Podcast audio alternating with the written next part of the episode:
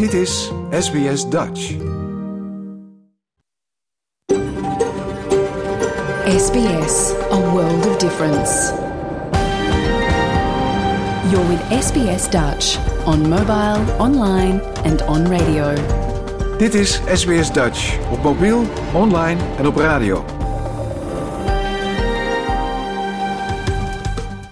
Graag erkennen wij de traditionele eigenaren van het land van waar we vandaag uitzenden.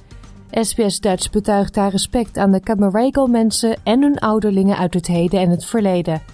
Ook erkennen we de traditionele eigenaren van alle Aboriginal en Torres Strait Islander landen van waar u vandaag naar ons programma luistert. Hele goede morgen. Mijn naam is Paulien Roesink.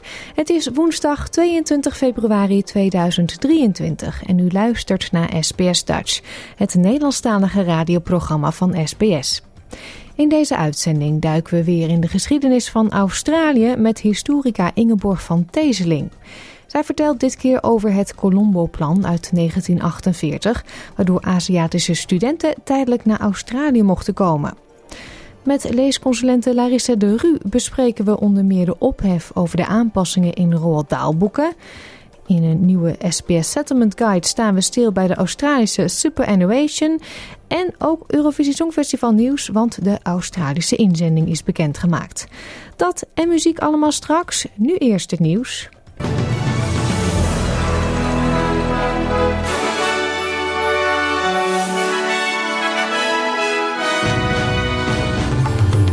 Dit zijn de headlines van het SBS Dutch nieuwsbulletin van woensdag 22 februari. Spionagechef van Australië waarschuwt voor een ongekende dreiging. Vladimir Poetin schort Ruslands laatste kernwapenverdrag met de VS op. En president Biden spreekt in Polen.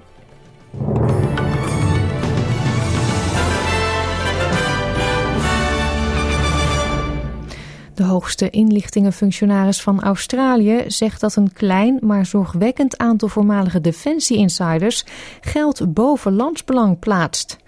Mike Burgess, de baas van de Australian Security Intelligence Organization, heeft in zijn laatste jaarlijkse dreigingsevaluatie onthuld dat zijn bureau al jarenlang veteranen volgt die bereid zijn hun militaire training en expertise te verkopen aan buitenlandse regeringen.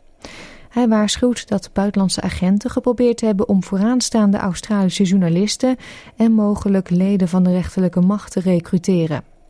De kwestie kwam onlangs onder de aandacht nadat media berichten dat westerse piloten door China waren benaderd om zijn leger te trainen. Beutjes zegt dat Australië geen buitenlandse spionage tolereert. Based on what ASIO is seeing, more Australians are being targeted for espionage and foreign interference than at any time in Australia's history. More hostile foreign intelligence services, more spies, more targeting, more harm, more ASIO investigations, more ASIO disruptions. And from where I sit, it feels like hand-to-hand combat. Premier Anthony Albanese zal vandaag de National Press Club in Canberra toespreken, waar hij naar verwachting de AUKUS-alliantie zal onderschrijven en zal hinten op mogelijke verdere investeringen in de Australische defensiemacht. Vorige week kreeg de regering het Defence Strategic Review rapport overhandigd, een evaluatie van zes maanden waarin de capaciteit van de Australische strijdkrachten is beoordeeld. De evaluatie werd uitgevoerd door voormalig hoofd van de defensiemacht Sir Angus Houston en voormalig minister van Defensie Stephen Smith. Het AUKUS-verdrag van Australië met de Verenigde Staten en het Verenigd Koninkrijk zal naar verwachting een grotere rol gaan spelen. Een niet geclassificeerde versie van het rapport en de reactie van de regering hierop zal naar verwachting voor de begroting van mei worden vrijgegeven. Extreme weersomstandigheden blijven grote delen van het land teisteren. In de buurt van Flowerdale, ten noordoosten van Melbourne, probeert de brandweer met blusvliegtuigen en vanaf de grond met zo'n 200 man een grasbrand te bestrijden. Er is een noodwaarschuwing afgegeven en bewoners is verteld dat het te laat is om te vertrekken en dat ze onmiddellijk moeten schuilen. Ondertussen heeft hevige regenval grote delen van Sydney geteisterd. Daarbij werden de Northern Beaches en de Noordshore van de stad als zwaarst getroffen. De State Emergency Service, SES, reageerde afgelopen nacht op meer dan 350 meldingen, waarbij 12 personen moesten worden gered vanwege flashflooding. Voornamelijk mensen die vastzaten in hun auto's. Orange, de stad in het Central West van de staat, kreeg ook te maken met flashflooding en meerdere huizen en andere gebouwen in het CBD kwamen zonder stroom te zitten. In South Australia kampt men nog steeds met een hittegolf en daar geldt code rood, zodat mensen die op de straat slapen noodopvang geboden kan worden. In Adelaide wordt het vandaag maximaal 38 graden. Poetin zegt dat Rusland het laatste nucleaire verdrag met de Verenigde Staten opschort. In zijn State of the Union speech haalde hij hard uit naar het Westen dat volgens hem de oorlog in Oekraïne heeft uitgelokt. Ook gaf hij een duidelijke nucleaire waarschuwing aan zijn vijanden. Het New START-verdrag, dat in 2010 werd overeengekomen en in 2026 afloopt, beperkte het aantal kernwapens die de twee supermachten konden bezitten. Poetin zei dat ze zich niet volledig terugtrekken uit het pact, maar hun deelname hebben opgeschort. They want to inflict a strategic defeat on us and try to get to our nuclear facilities. In this regard, I am forced to announce today that Russia is suspending its participation in the Strategic Offensive Arms Treaty. I repeat, we are not withdrawing from the pact, no, we are suspending our participation. Ondertussen heeft de Amerikaanse president Joe Biden een toespraak gehouden in Polen, waarin hij de toewijding van de Verenigde Staten aan Europa opnieuw bevestigde. Sprekend vanuit de tuinen van het Koninklijk Kasteel in Warschau zei Biden dat de democratie van de wereld sterker is geworden, terwijl de autocraten van de wereld zwakker zijn geworden. One year ago, the world was bracing for the fall of Kiev.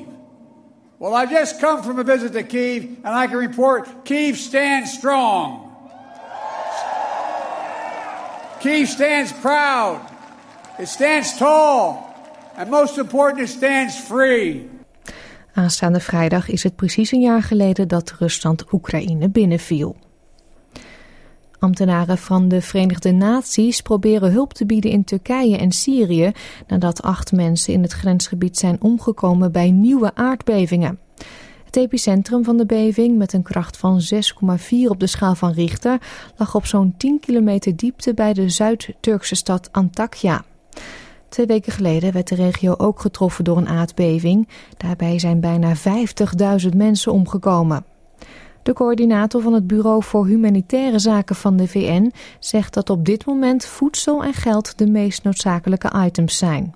We are trying to provide humanitarian assistance for those who are most in need. Just to give you a bit of figures of what's happening, only yesterday from earthquake, we had 195 civilians who had been reportedly injured uh, from Aleppo and Idlib, according to the initial reports. And there are further damages that had been caused to buildings which had been affected by the uh, first two earthquakes. Sportnieuws dan. Engeland heeft in zijn laatste groepswedstrijd van de Women's T20 World Cup in Kaapstad een recordoverwinning van 114 runs behaald op Pakistan.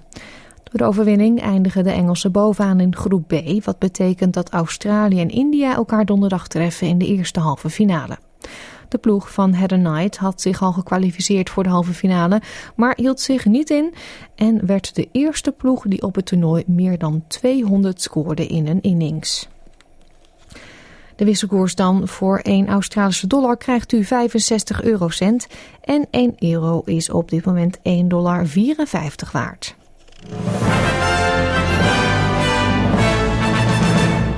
Kijken we nog even naar de weersverwachting voor vandaag. In Perth is het zonnig en wordt het 29 graden. Adelaide overwegend zonnig bij 38 graden. Het is zonnig in Melbourne 29. In Hobart is het gedeeltelijk bewolkt 22. Canberra ook daar gedeeltelijk bewolkt en 22 graden. Er vallen buien in Wollongong 22 graden. Ook in Sydney buien 24. Ook Newcastle buien 23. Het houdt niet op met regenen, want ook in Brisbane kans op een paar regenbuien. Daar wel 30 graden. Cairns buien 30 graden. Darwin buien met kans op onweer 31 graden. En in Alice Springs is het overwegend zonnig en wordt het 36 graden. Dit was het SBS Dutch Nieuws.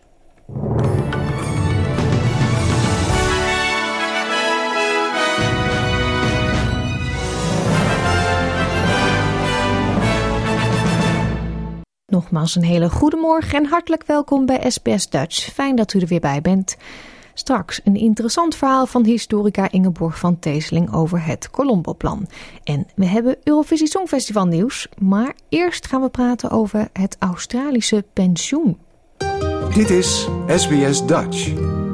Het pensioenstelsel van Australië vereist regelmatige betalingen door uw werkgever aan uw superfonds. In deze aflevering van de SBS Settlement Guide bekijken we hoe je erachter kunt komen of je super bent kwijtgeraakt en hoe je dit kunt herstellen.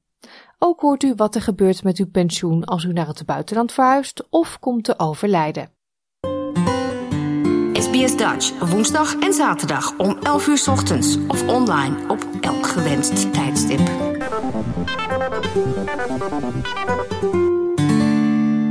Superannuation of super is het geld dat gedurende uw werkzame leven door uw werkgever opzij wordt gezet en dat u uitgekeerd krijgt als u met pensioen gaat. Uw werkgever is verplicht een percentage van uw inkomsten op uw superaccount te storten en uw superfonds belegt het geld tot u met pensioen gaat. In Australië zijn er regels om ervoor te zorgen dat mensen hun pensioenspaarpotje niet definitief verliezen, zelfs als een rekening inactief is geweest. Als uw contactgegevens zijn gewijzigd en uw superfonds u niet kan bereiken, is deze verplicht het niet opgeëiste superfonds over te maken naar de Australian Taxation Office, de ATO, oftewel de Belastingdienst. Emma Rosenzweig, plaatsvervangend commissaris bij de ATO, legt uit waarom een super als verloren wordt beschouwd en wat er dan mee gebeurt. Lost super is super money that's held by superannuation funds where the fund has lost contact with you and your account's been inactive, so it hasn't been receiving contributions. Super funds will hang on to that lost super until they find you, but they do report it to us so that we can try and help you find it through ATO online services as well. If they can't find you, then some lost super has to be transferred to us. Zodra de ETO het niet opgeëiste supergeld ontvangen heeft, wordt geprobeerd om de rechtmatige eigenaar op te sporen, zodat het alsnog overgedragen kan worden. Als je denkt dat je je super bent kwijtgeraakt, kun je er het beste naar zoeken via de online services van de ETO. Maar om te beginnen is het natuurlijk essentieel om uw contactgegevens up-to-date te houden. If people do think that they've got some lost super or that we might be holding super money for them and you can't find it in ATO online, it might be that we haven't got all your details or information. So, something people can do is to contact any previous funds they think they've held accounts with and make sure that all their contact details and bank account details in ATO online services are as up to date as possible. Xavier O'Halloran is de directeur van Super Consumers Australia, een onafhankelijke belangenbehartiger voor consumenten op het gebied van pensioenen. Hij zegt dat het hebben van meerdere pensioenrekeningen vaak voorkomt, maar dat voor uw eigen belang ze het beste kunnen worden samengevoegd in één. The estimates are that it'll reduce your retirement savings by about $50,000 if you have multiple accounts. So it really does pay to keep on top of where your super is and consolidate where it's appropriate. The reason why this $50,000 reduction in retirement savings occurs for having multiple accounts is largely down to insurance. You end up having default insurance cover in more than one account. And there are also fixed fees uh, in these accounts. And uh, you basically, again, are paying double if you keep more than one account open. Iedereen met een tijdelijk visum die in Australië gewerkt heeft en geld heeft afgedragen voor super, kan dat geld terugclaimen zodra ze het land hebben verlaten. Met de aanvraag voor de Departing Australia Superannuation Payment kan al begonnen worden terwijl u nog in Australië bent, maar het proces kan pas voltooid worden nadat het visum verlopen of geannuleerd is. Zo legt mevrouw Rosenzweig uit. And that allows you to claim that back from the fund that holds it once you've left the country. If you don't do that within six months of either leaving Australia or your visa expiring, then the ATO lets your fund know and that money transfers to the ATO as unclaimed super. So it's still owned by you, you still can claim it from us, but the ATO holds it rather than your fund. Als u een Australisch staatsburger of permanent resident bent, dan verandert een verhuizing naar het buitenland niets aan de regeling rondom uw pensioen. Permanent residents or Australian citizens can only access their super in normal circumstances. So you have to have reached your preservation age and you have to meet a condition of release. That applies even if you'd left Australia. So you can't access your super early except in really limited circumstances like severe financial hardship or you know, needing to access your funds for critical medical treatment that's not covered by Medicare, those sorts of things. Volgens meneer O'Halloran zijn er eenvoudige stappen die men kan ondernemen om hun pensioen in het buitenland zo goed mogelijk te beheren. Het up-to-date houden van contactgegevens is daarbij belangrijk. Ook suggereert hij dat mensen de prestaties en kenmerken van hun fonds in de gaten moeten houden. It's a good time to check in to see if you're in a high performing fund. The ATO again has a really good resource to help you out with that called the Your Super comparison tool, which allows you to compare a lot of the basic products on the market by the fees and performance that they deliver. Also worthwhile checking with your super fund as to whether your insurance will protect you while you're working overseas too. A lot of people don't realize that they've got insurance by default in their super fund. Um, so ask your fund whether that will continue to protect you. Controleer ook of u geen onnodige kosten betaalt en blijf geld storten. The average fee on the market, if you've got about a $50,000 balance, would be about 1% per annum that you'd be paying out each year in fees. There are definitely offers on the market that are a lot less than that. They're closer to half a percent. So it's worth shopping around to make sure that you're in a really low fee account and your savings aren't eroded while you're overseas. And of course, you can look to continue to contribute and make sure that your retirement savings continue to grow even if you've moved to another country. Ook is het aan te raden om vast te leggen wie uw super krijgt in het geval van overlijden. Als uw gezinssituatie verandert, kunt u die begunstige lijst aanpassen, evenals welk percentage u aan wie achterlaat. Klachten met betrekking tot de verdeling van uitkering bij overlijden worden behandeld door de aangewezen wettelijke instantie, de Australian Financial Complaints Authority, kortweg de AFCA. Heather Gray is de leidende ombudsman voor de superannuation bij AFCA. Ze zegt dat het een algemene misvatting is dat je super standaard deel uitmaakt van je nalatenschap. People often don't realize that the superannuation money is not part of the estate. It's important for people to consider when they pass away who should receive their superannuation death benefit. Because for a lot of people, it's their most significant asset, perhaps after the family home. And people might consider their estate more generally and maybe make a will, but they won't necessarily get advice and make arrangements for their superannuation. Wanneer curatoren bekendmaken wat zij van plan zijn te doen met een superoverlijdingsuitkering, zijn ze verplicht de betrokken partijen te informeren dat ze binnen 28 dagen contact kunnen opnemen met de AFCA om in hoger beroep te gaan tegen de beslissing als ze denken dat deze oneerlijk is. Vervolgens wordt de beslissing beoordeeld en komt er een bindende uitspraak. Mevrouw Gray zegt dat er vaak klachten ontstaan over de beslissing van een curator. People who've got complex family situations, so perhaps they do have children from more than one relationship. Maybe they've got a legal spouse, but they're separated from that spouse and they've also now got a de facto spouse. Maybe they've got young children from that new relationship if they're able to spend some time considering how their superannuation should be distributed and put that document in place with the fund, that can mean that a lot of arguments are resolved. Het gaat hierbij om het indienen van een bindende voordracht van begunstigden. And most funds allow you to make a binding nomination. So that's a legal document which sets out who you want to receive your superannuation if you die. And then as long as it's valid and you've nominated people who are actually dependents for superannuation law purposes, the trustee has to abide by it. Deze SPS Settlement Guide werd samengesteld door Zoe Tomaidu en vertaald door ons SPS Dutch. Iedere maand vertelt historica Ingeborg van Tezeling bij SBS Dutch over de geschiedenis van Australië. Van de naoorlogse migrantenstroom en de Eureka Stockade tot het ontstaan van de Royal Flying Doctor Service en de behandeling van de First Nations. Al haar interessante korte geschiedenislessen, want ja, zo noem ik ze gemakshalve maar even, zijn terug te luisteren op onze website www.sbs.com.au Dutch. Vandaag bespreekt Ingeborg het Colombo-plan dat in 1948 het levenslicht zag.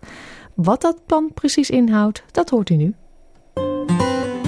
SBS Dutch woensdag en zaterdag om 11 uur 's ochtends of online op elk gewenst tijdstip.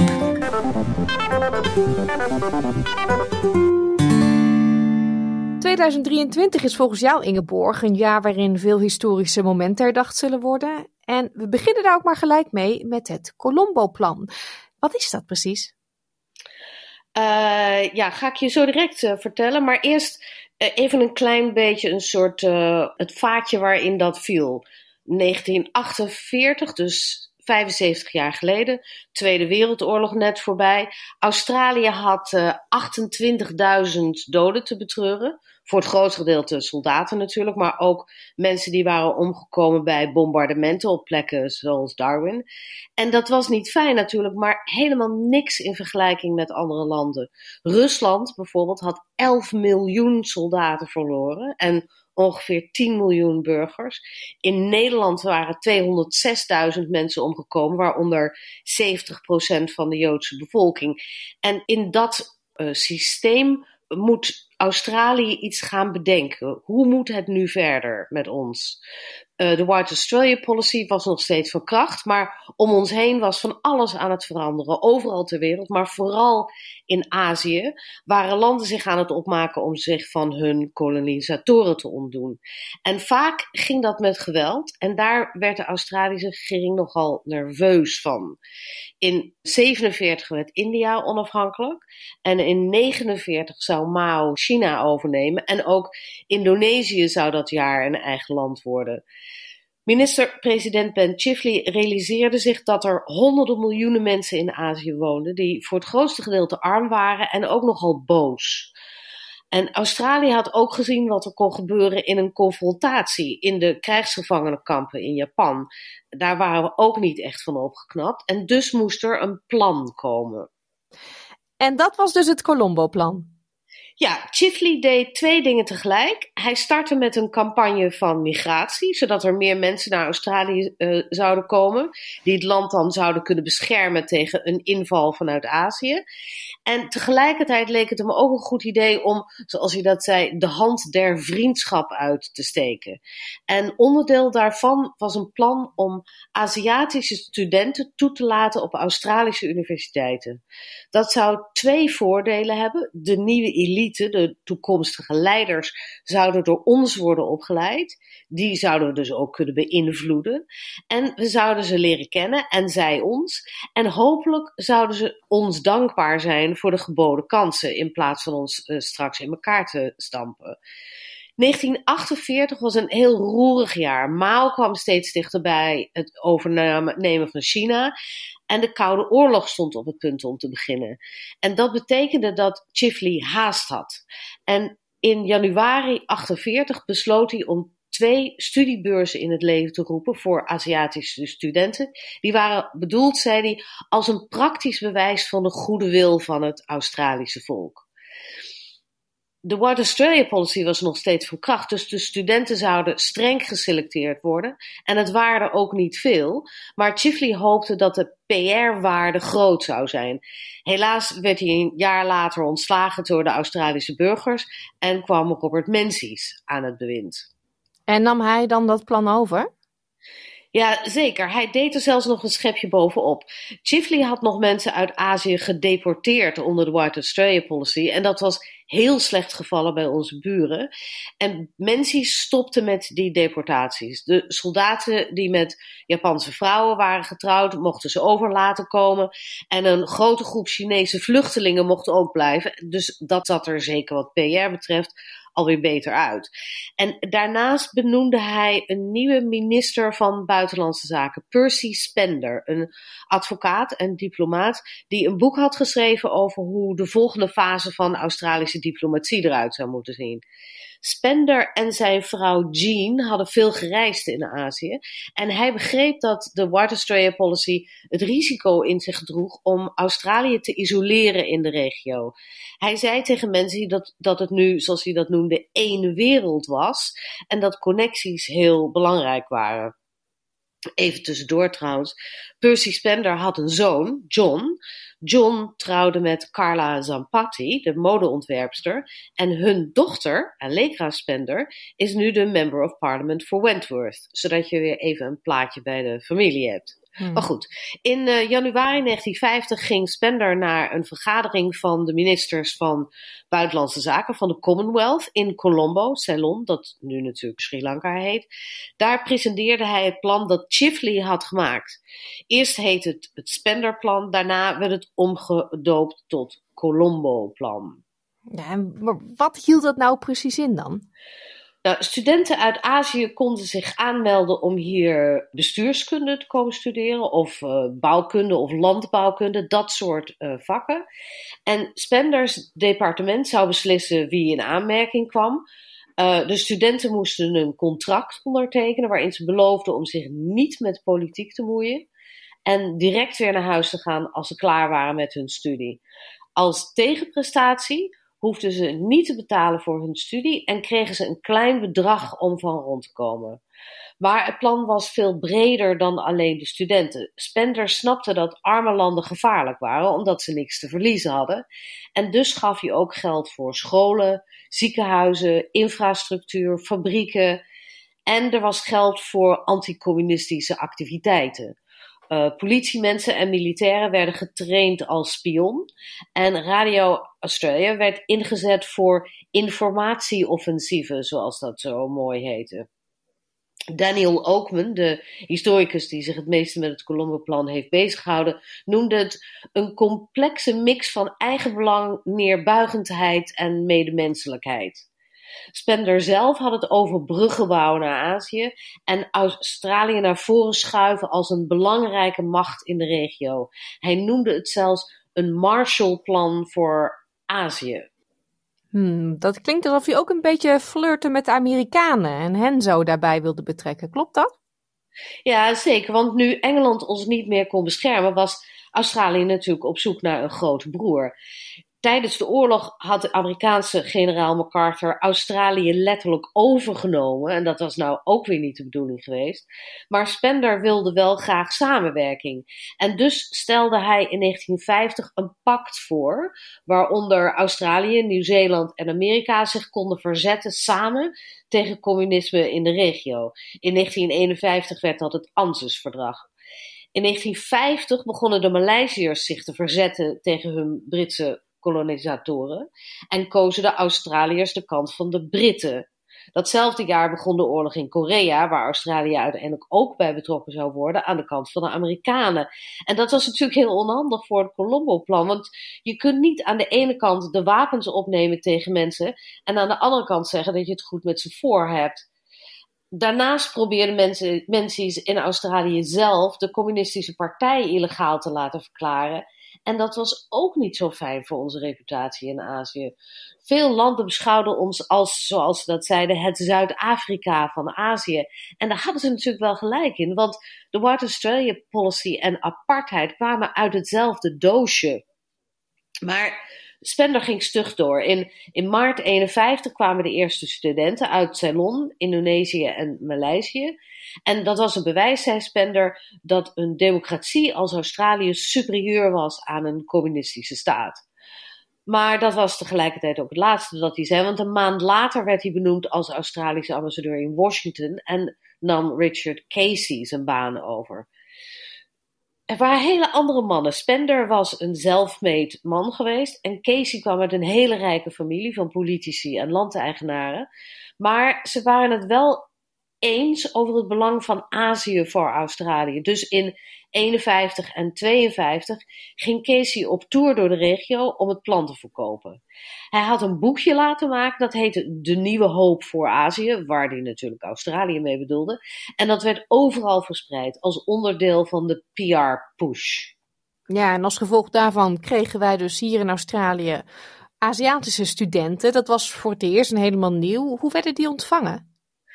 Nou, nogal gemixt. Uh, aan de ene kant was er, zoals je dat kunt verwachten, racisme. Studenten werden vaak niet binnengelaten in cafés en restaurants en winkels. Vaak was dat trouwens omdat de witte eigenaren dachten dat ze Aboriginal waren. En helemaal niet Aziatisch, want die hadden ze gewoon nog niet gezien. Dus dat wisten ze echt niks van. eh, ASIO, de spionagedienst, was bang dat de studenten in contact zouden komen met de communistische partij en dat ze elkaar zouden besmetten of dat de witte studenten communistisch zouden worden door de zwarte studenten, zal ik maar even zeggen. Maar er waren ook dagelijkse problemen. De taal bijvoorbeeld was een kwestie. Studenten hadden moeite om aan de cultuur te wennen. Docenten en studenten begrepen elkaar eigenlijk nauwelijks. De studenten hadden ongelooflijk last van heimwee. Er waren slechte huizen. Uh, ze voelden zich geïsoleerd, was geldgebrek, want de toelage van het ministerie was nou niet echt enorm. En aan de andere kant was het voor veel witte Australiërs echt een openbaring. Plotseling realiseerden ze zich dat Aziaten ook gewone mensen waren.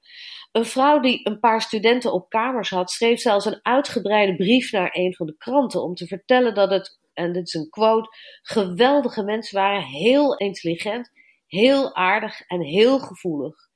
Toen zei ze: Ik heb deze studenten leren kennen en vind het nu zeer te betreuren dat onze immigratiewetten het onmogelijk maken om meer van hen in ons land toe te laten, zoals ze schreef. Ja, en heeft dat iets veranderd?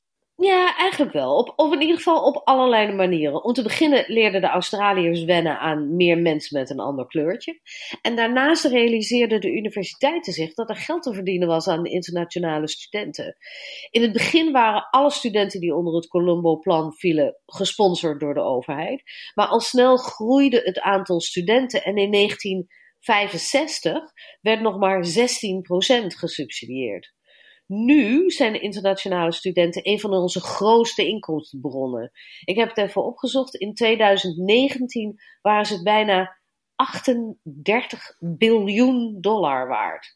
En dat blijft stijgen. In 2013 was het bijvoorbeeld nog maar 17,5 biljoen. Dus het is meer dan verdubbeld in zes jaar. Daarnaast was het Colombo-plan voor Richard Casey een manier om, zoals hij zei, verder binnen te dringen in het continent. Een beetje een vreselijke manier om dat te zeggen, maar goed, het doel van Casey en Menzies was om een groep betrouwbare bufferstaten te creëren tussen ons en de communisten. Dat was het idee. Dus in 1959 ging Casey weer op zoek dit keer had hij een journalist een boek laten schrijven over hoe goed Australië was. Het moest de volgende thema's hebben, had hij de opdracht gegeven. De afwezigheid van racisme in ons land, onze pioniersmentaliteit, het feit dat wij niet decadent zijn, maar egalitair. En daarnaast hoe primitief onze aboriginals zijn en hoe goed kolonisatie is. Ja, ja, 1959, nog steeds dus. Hè. Dat boek kwam er ook, dat heette The Seed of Freedom, het zaad van de vrijheid. En werd overal in Australië in enorme oplages gedistributeerd. We hebben het echt over honderdduizenden boeken. Het enige probleem was dat de schrijver, Osmar White, een oorlogscorrespondent, datzelfde jaar ook een rapport schreef dat nogal negatief was over het Colombo-plan. Hij had het over corruptie en verspilling, mismanagement en idiote bureaucraten. Dat rapport verdween in een la natuurlijk. Natuurlijk, ja. Um, als we optimistisch blijven, kunnen we dan zeggen dat die aanwezigheid van studenten uit Azië wel de ideeën van veel witte Australiërs heeft veranderd? Ja, en daar moeten we eigenlijk toch Richard Casey voor prijzen. Als onderdeel van Columbo had hij een soort ontmoet de buren plan opgesteld, zodat ze studenten, zoals hij dat zei, in de gemiddelde werkende man in zijn eigen huis konden ontmoeten. Geen vrouwen natuurlijk. Er werd van alles georganiseerd, ook door middenklasse clubs zoals de Rotary en de Country Women's Association. Picnics en feesten en danspartijen, allerlei uitjes. En daardoor ontmoeten wit en niet-wit elkaar steeds meer. En dat was, zoals historicus eh, Daniel Oakman zei, een uitdaging, omdat het stereotypen natuurlijk onderuit haalde, zoals het geloof dat alle Aziaten nogal achterlijk waren. Er veranderden dus zeker dingen, maar aan de andere kant bleef de White Australia Policy gewoon bestaan. En dat leidde tot woedende commentatoren in sommige Australische kranten. De Times of Indonesia bijvoorbeeld zei dat het Colombo-plan een soort alibi-programma was. Zelfs, en dit is een prachtige quote, bloedgeld waarmee Australië haar slechte geweten wilde afkopen. Aan de andere kant De aanwezigheid van meer en meer studenten deed Australië eigenlijk veel goed. In 1954, voordat het plan echt begon te werken, was 61% van de Australiërs tegen Aziatische migratie. Tien jaar later was dat percentage maar 16. Vandaar ook dat historici, ondanks alles, het toch een van de beste voorbeelden noemen van wat tegenwoordig soft power heet. En Australië is er nu bijna aan gewend dat het geografisch gezien gewoon onderdeel van Azië is. We zijn er nog niet natuurlijk, maar zonder het Colombo-plan had het misschien nog wel langer geduurd. Ingeborg, dit is weer zo interessant. Ik uh, kijk weer uit naar de volgende maand. Dankjewel. Graag gedaan.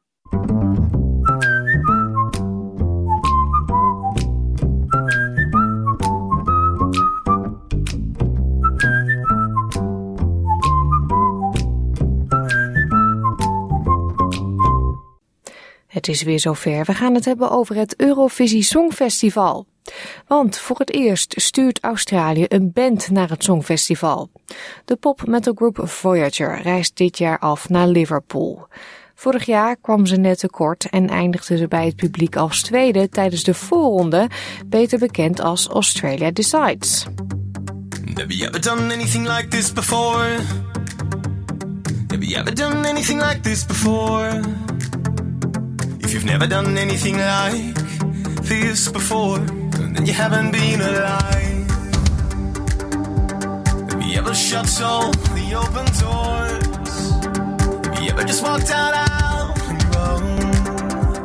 Have you ever just lost your mind when you try to unwind? Or are you coming right back for more? In 2015 nam Australië voor het eerst deel aan het Eurovisie Songfestival, maar tot nu toe hebben alleen solo-acts het land vertegenwoordigd. Nu is de West-Australische groep Voyager dus aan de beurt. U hoort Emily Griggs, hoofd van de delegatie voor Eurovision Australia. Voyager have been entering song after song, year after year, and I just feel like this year is their year. This is their moment to shine. Voyager eindigde vorig jaar tijdens Australia Decides net achter zanger Sheldon Riley, die vervolgens deelnam aan het Eurovisie Songfestival van 2022 in Turijn.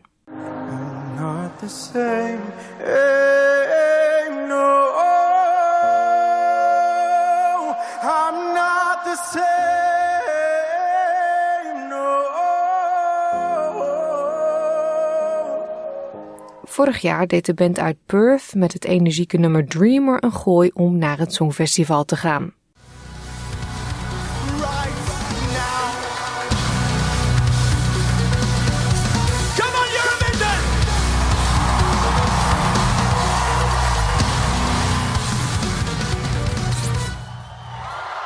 Voyager bestaat uit bandleden Danny Astrin, Simone Dole, Alex Canyon, Ash Doodkorte en Scott Kay. Emily Griggs zegt dat de band een jaren 80 sfeer creëert en dat hun muziek pakkende teksten heeft. Look, they're going to bring something different that Australia has never um, entered before. So Australia, we've always had some incredible solo acts, and this year we're submitting a band. And I think just that alone is a huge difference. Een groep waarbij SBS en productiepartners betrokken waren, heeft de band uitgekozen om mee te doen aan het Songfestival en dus gaat de uitzending van Australia Decides dit jaar niet door. Oekraïne won de liedjeswedstrijd vorig jaar in Italië, maar kan deze editie niet organiseren vanwege het conflict met Rusland. Daarom wordt uitgeweken naar het Verenigd Koninkrijk. De halve finales van het Eurovisie Songfestival vinden plaats op 9 en 11 mei en de grote finale is op 13 mei. Allemaal natuurlijk te volgen bij SBS. Dit verhaal werd gemaakt door Stephanie Corsetti voor SBS Nieuws en door SBS Dutch vertaald in het Nederlands. De kinderboeken van Roald Dahl zijn de afgelopen dagen volop in het nieuws. Aanleiding is de aankondiging van de Britse uitgever Puffin dat het honderden passages in de boeken heeft gewijzigd, zodat iedereen kan genieten van het werk van Daal. Eerder deze week sprak ik met onze leesconsulente Larissa Dru onder meer die legde onder meer uit wat voor passages er veranderd zijn en hoe daar in Nederland op is gereageerd. Jouw gemeenschap, jouw gesprek, SBS Dutch. Nou, gingen wij het deze maand over klassiekers hebben. En nou ja, volgens mij hadden we geen uh, betere actuele aanleiding kunnen hebben, Larissa. Ja, hoe grappig. We gaan het over klassiekers hebben en ineens zitten we helemaal in de actualiteit. ja, want uh, Roald Dahl, die boeken die zijn een beetje herschreven of er zijn ja. woorden veranderd. Vertel eens, jij weet daar meer van als boekenexpert. Ja, grappig dat het inderdaad en hier en ook in Australië natuurlijk, uh, dat geeft wel aan hoe tijdloos en klassiek en bekend de boeken van Roald Dahl zijn. Maar in ieder geval, ze hebben ze weer opnieuw gelezen. En ze hebben de boeken nu ook uh, specifiek door een bepaalde groep mensen laten lezen. En heel erg scherp kijkend of er stukken in de boeken zitten die aanstootgevend zouden kunnen zijn voor bepaalde uh, mensen. Uh, natuurlijk in uh, oog van wat er allemaal in de samenleving aan het veranderen is. En ja, daar zijn dus stukken in herschreven. Bijvoorbeeld de Oompa Loompa's. Uit Jackie en de chocoladefabriek zijn nu niet meer uh, kleine mannetjes, maar kleine mensen. Maar het gaat inderdaad ook over um, wereldbeeld in de heksen. Wordt gesproken over kale, lelijke vrouwen. En daar is bijvoorbeeld aan toegevoegd dat er ook kale vrouwen zijn die daarvoor kiezen en die nog steeds heel mooi zijn. Dus dat soort dingen. Ja, hoe wordt daarop gereageerd in Nederland? Ja, uh, in de boekenwereld wel intens. Je bent gewoon gewend met dit soort klassiekers die al zoveel jaren geleden uitgegeven zijn, dat daar op een gegeven moment veranderingen in doorgevoerd worden. En dat heeft met name met taalgebruik te maken dat ja, veroudert. Dus dat ben je wel gewend. Maar dit is wel vanuit een andere insteek. Ik moet zeggen, ik heb nog niet heel veel uh, mensen gesproken die niet heel erg in het boekenvak zitten. Ik heb het natuurlijk wel met mijn collega's over gehad. Uh, en dus op social media groepen die ik dan volg, daar ja, is eigenlijk iedereen wel vrij gepikeerd over deze aanpassingen. Het is natuurlijk een Britse uitgeverij hè, die dit bekend heeft gemaakt. Je zou denken dat um, de uh, nazaten van Daal hiermee bij betrokken zijn geweest en die akkoord hebben gegeven. Ja, dat zat ik me ook inderdaad nog af te vragen. Ik heb ergens iets voorbij uh, zien komen van dat het heeft te maken met auteursrechten die op een gegeven moment vervallen. Um, waarin dat dan veel vrijer is om aan te pakken. Ja, die beste man draait zich misschien wel om in zijn graf nu. Die denkt, wat doen ze nu? Ik denk het wel, ja. Want hij, ja, hij heeft altijd zo'n passie gehad voor dat fantasierijke opzoeken, dat gekke, niet bestaande. En ja, haal je dat nu niet in essentie uit een deel van de boeken? Dat ja, vind ik heel lastig. Ja, want het gaat ook om woorden als lelijk en dik en eigenlijk niet hele gekke woorden. Nee, ik denk dat is ook gebruikt en het zit ook wel heel erg gewoon in zijn verhalen dat het allemaal um, ja, uitvergroter is. En um, ik denk dat het ook heel goed is om op die manier geprikkeld te raken en dan juist erover in gesprek te gaan in plaats van het eruit te halen. En ik denk ook als je lelijk hoort als kind, de ene die, die, die verbeeldt zich heel iets anders in dan de ander. Je ziet niet één standaard iemand dan voor je. Dan ga je in je verbeelding, dan, dan zie je wat voor je. Dat is per persoon anders natuurlijk. Ja, en dat is juist ook zo leuk en dat vind ik juist heel waardevol. Ik doe dat op mijn werk ook vaak met dat we als dat kinderen als klas eenzelfde boek lezen en dat we juist dat soort tekenopdrachten en erover praten met elkaar om erachter te komen dat uh, als je een boek leest dat op een eiland afspeelt, dat de een het gevoel heeft dat hij op Terschelling is en de andere die uh, denkt nee, ik ben in Indonesië geweest en dat is het eiland daar. En die verwondering over hé, hey, we hebben ditzelfde gelezen, maar mijn beeld in mijn hoofd is compleet anders. Um, ja, dat vind ik altijd het goud waard. Omdat het zoveel zegt over hoe je de wereld ziet en wat je ook van een ander kan leren. Juist door erover te praten had je dat anders niet ontdekt. Nee. Wat is eigenlijk je favoriete Roald Dahl boek? De GVR. ja. Ja. Ja, ik heb daar. Maar ik moet dan eigenlijk wel eerlijk bekennen dat ik vooral die film, toen ik heel klein was, was er een film op tv. Ja, de animatie. Die kan ik me nog zo goed herinneren. Die heeft indruk gemaakt. Ik heb het even opgezocht. Het is uh, uitgekomen in 1989. Um, ja, ik heb daar ook hele warme herinneringen aan. Het was voor ons eigenlijk altijd vaste prik rondom kerstmis. Ja, dat, het had zoiets magisch natuurlijk. En um, ik heb het nog geprobeerd uh, aan mijn. Ik ben ondertussen met mijn oudste dochter hebben we de film gekeken. Maar dat is dus inderdaad de Steven Spielberg versie van 2016. Ook leuk Ook leuk, ja. Maar ik heb haar dus nog geprobeerd. We hebben hem nog aangezet, de animatiefilm. Maar hij kwam er niet meer door. echt, maar papa en mama willen deze echt graag zien. Ja, deze is echt heel mooi. Ja. ja. Ja, en ik denk dat dat meteen heel veel zegt over um, hoe de wereld wel verandert en waar je op aanspreekt. Maar ja, iedereen kent dit boek nog. Uh, als ik in de schoolbibliotheken ben, vraagt iedereen nog om de GVR, omdat er ook gewoon door ouders met zoveel warmte en passie over dat boek verteld wordt. Maar ook omdat het verhaal gewoon, ja, juist door die fantasie, maar ook de dingen die erin spelen, ja, die blijven herkenbaar. Dus ja, de GVR is wel echt mijn persoonlijke favoriet, om, omdat het zo heel grappig met taal is natuurlijk. De GVR die al die versprekingen doet en um, ja, dat je daar echt voor moet werken. En dan denk ik ook altijd een vertaler die dit heeft gedaan. Ja, die moet echt wel briljant hard gewerkt hebben, toch?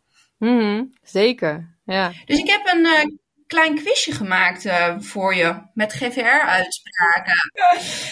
um, laten we beginnen met het woord liegebrok. Jokkebrok? Ja, inderdaad. Iemand die aan het liegen is, die de waarheid niet vertelt. Nou, deze moet je weten, de mensbaksels. De mensbaksels, de misbaksels? Nee, mensen. oh, gewoon mensen. Um, grijzelijk. Oh, is het dan afgrijzelijk? Ja, een combinatie tussen afschuwelijk en afgrijzelijk. En deze, die vind ik dat we gewoon moeten gaan gebruiken. De kullekots. Zeg me niks. Onzin. Het is, en dan heb je vooral door dat het uh, met dat soort woorden die je zelf nog niet kent, heel erg gaat om de context.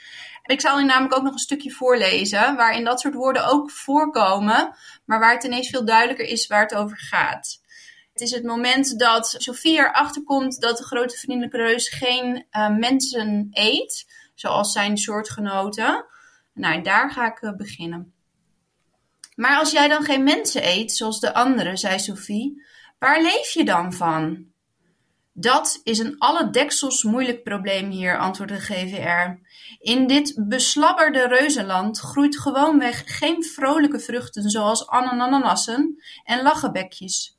Er groeit hier niks, behalve een vreselijke akkibakkie rotgroente. Hij heet snoskommer.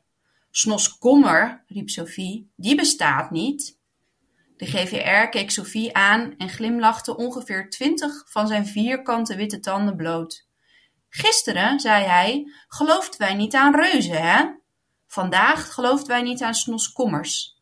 Alleen omdat we toevallig iets niet zelf gezien hebben, heeft met onze eigen koekeloertjes, denken we dat het niet bestaat. Hoe zit het dan, om maar eens wat te noemen, met de grote kwistige winkelpoot?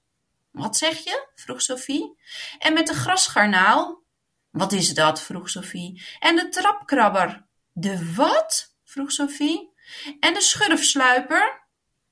Zijn dat dieren? vroeg Sophie.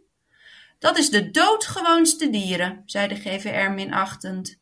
Ik is zelf niet zo'n erge weetalreus, maar het lijkt dat jij wel een erg weet niks mensbaksel is. Jouw hoofd zit vol vaagsel. Zaagsel bedoel je, zei Sophie. Wat ik bedoelt en wat ik zeg zijn twee verschillende dingen, zei de GVR uit de hoogte. Nu zult ik jou een snoskommer laten zien. Wat een mooie woorden. En toch begrijp je het meeste wel. Ja, grappig is dat hoe het werkt. Hè? Je hoort ook nooit iemand die zegt de GVR, dat lees ik niet voor, want de woorden zijn te gek en te lastig. Nee. Leuk om er weer even een stukje uit te horen. Ja. Op naar de volgende klassieker. Ja, laten we dat doen. Dat uh, is De Brief van de Koning van Tonke Dracht. Hier is hij nu het meest bekend omdat er een Netflix-verfilming van is gemaakt. Dat is gebeurd in 2020. Um, dus hij, het boek is bijvoorbeeld ook opnieuw uitgegeven met dezelfde voorkant als de Netflix-verfilming. Um, dat werkt dan altijd heel goed. Maar het oorspronkelijke boek, moet ik heel even op mijn speakbriefje kijken hoor, is uit 1962. Dus als je het hebt over echt klassiekers, um, dan heb je er hier wel een te pakken. Het boek is hier ook uitgegeven in de jaarlijkse actie Geef een boek cadeau. Um, dat is een initiatief van uh, de Nederlandse boekhandels en de Nederlandse overheid, omdat zij vinden, ze hebben als missie dat kinderen in Nederland en Vlaanderen allemaal een bepaalde basiscollectie aan klassieke boeken moet hebben. En daarom kun je dan één keer per jaar voor een heel klein bedrag uh, zo'n klassiek verhaal kopen in de boekwinkel. Dat is meestal rond een euro of drie. En de brief voor de koning was dat een aantal jaar geleden. Dus toen zijn ook heel veel scholen en ouders daar weer aandacht aan gaan besteden om hem voor te lezen. Maar ja, de brief voor de koning uit 1962 dus. Um, er zijn ondertussen 54 drukken van dit boek geweest. En het is vertaald in 30 talen. Nou, dan heb je toch echt wel een uh, klassiek tijdloos verhaal. Tonke die het geschreven heeft, is ondertussen 92, maar heeft toch een jaar of anderhalf geleden nog een boek uitgebracht. Uh, zij is um, geboren in uh, Jakarta en in haar jonge jaren schreef ze al verhalen. Uh, ja, niet zo'n hele vrolijke omstandigheden, maar toen zij in het kamp zat, gebruikte ze dat met haar vriendinnen om eigenlijk te ontsnappen uit de wereld waar ze op dat moment in zat. En later is ze naar Nederland verhuisd. En um, uiteindelijk is ze lerares, tekenlerares op een middelbare school geworden. En verhalen vertellen gebruikte ze daar om ervoor te zorgen dat de leerlingen zich konden concentreren op de tekenopdrachten die ze had. Oh, geestig. Ja, die korte verhalen die ze vertelde aan de kinderen zijn op een gegeven moment in een verhalenbundel uitgebracht. En vrij snel daarna um, heeft ze haar eerste boek uitgebracht. Dit boek, De Brief voor de Koning, was dus het tweede boek dat ze heeft uitgebracht. En in 2008 is het ook al eens verfilmd. En in 2013 is het dus in het Engels vertaald. Toen uh, was daar ineens heel veel aandacht voor. Ja, en voor wie het niet kent, het verhaal uh, gaat over Tiori. Een uh, jongen die eigenlijk um, bijna ridder wordt en die dan een opdracht krijgt Um, verklapt er niks aan, want de, de, titel is natuurlijk De Brief voor de Koning. Die opdracht heeft te maken met die brief die naar de koning moet. En hij heeft een hele lastige missie. En je gaat helemaal mee in dat verhaal, hoe die brief uiteindelijk wel of niet bij die koning terechtkomt. Maar wat ik zo mooi vind aan het verhaal, als je het hebt over klassiekers en eventueel dingen herschrijven. Dit verhaal zit bomvol met allemaal uh, vakjargon uit de middeleeuwen. Er komen monnikenpijen voorbij en uh, vizieren die niet worden opgeslagen. En uh, ja, toch snapt iedereen waar het verhaal over gaat. Ik ben het nu aan het luisteren met mijn dochters van 10 en uh, eh, 7. Ja, en die zitten er ook helemaal in. Dus we genieten echt zo ontzettend van het verhaal. En uh, ja, soms zeggen ze ook wel, goh, wat is dat? Of dan ga ik het zelf uitleggen. Maar het idee van die spanning en dat betoverende, ja, dat blijft gewoon overeind. Dat is gewoon ja, ik vind dat echt magisch. Knap hè? Ja. En uh, ja, ik denk dat het beste gewoon is om uh, mensen hier enthousiast voor te krijgen, is ook het begin voorlezen. Dus ik ga nog een keertje voorlezen. De nachtwaken in de kapel. Dat is dus het aller, allereerste hoofdstuk, het begin van het verhaal. Wat is het stil, dacht Juri even later. Zo stil is het in mijn leven nog nooit geweest. Ik hoor alleen onze ademhaling en misschien als ik goed luister, het kloppen van mijn eigen hart. De vijf jonge lieden mochten niet met elkaar praten. Geen woord mochten ze zeggen, de hele nacht. En met de buitenwereld mochten ze helemaal geen verbinding hebben. Ze hadden zelf de deur van de kapel op slot gedaan en morgenochtend om zeven uur zouden ze hem weer openen, als de ridders van koning Dagonoud hen kwamen halen. Morgenochtend. Tiuri zag de feestelijke optocht al voor zich. De ridders op hun mooi opgetuigde paarden, de kleurige schilden en de wapperende banieren. Zichzelf zag hij ook, gezeten op een vurig paard, gehuld in een blinkend harnas, met helm en wuivende vederdos. Hij schudde dit beeld van zich af. Hij moest niet denken aan de uiterlijke dingen van het ridderschap, maar zich voornemen trouw en eerlijk, dapper en hulpvaardig te zijn. Het kaarslicht deed pijn aan zijn ogen. Hij keek naar het altaar, waar de vijf zwaarden klaar lagen. Erboven hingen schilden. Ze glansden in het flakkerende licht van de kaarsen. Morgen zullen er twee ridders zijn die hetzelfde wapen voeren, dacht hij, vader en ik. Zijn vader heette ook Tiori, de dappere werd hij genoemd. Zou hij nu wakker liggen en denken aan zijn zoon? Ik hoop, dacht Tiori, dat ik net zo'n goede ridder zou worden als hij. Nou, en wat er dan vervolgens wordt gebeurd, is dat er geklopt wordt op de kapeldeur en er wordt hulp gevraagd. En dat is het grote dilemma waar hij dan voor komt te staan. Blijft hij in de kapel om ridder te kunnen worden of helpt hij iemand in nood? En uh, ja, dat is eigenlijk wat zij Tonke dus uh, als een soort van idee aan haar klas met kinderen, haar middelbare scholieren had voorgelegd. Van joh, wat zou jij dan doen? En daaruit is het eigenlijk het verhaal ontstaan. Wauw, 60 jaar bestaat het al. Ja, dus. Um, en ik had even gekeken, hij is ook in de online bibliotheek als luisterboek en ook als e-book te krijgen. Dus als mensen denken van nou ik wil hem nu meteen, dan zou dat kunnen als je dus dat abonnement via um, vrienden of bekenden hebt. Ja, wauw. De grote vriendelijke reus, de GVR en de brief voor de koning. Dankjewel Larissa. En hiermee komen we aan het einde van deze uitzending. Al onze verhalen en podcastseries zijn terug te luisteren op onze website www.sps.com.au Dutch. En heeft u een smartphone of tablet, dan kunt u ook de gratis SBS Radio app downloaden. Dit was het. Zaterdag dan zijn we er weer. Dit uur sluiten we af met een stukje van Dikkertje Dap, vertolkt door Herman van Veen. Ik wens u een hele fijne middag. Like, deel, geef je reactie. Volg SBS Dutch op Facebook.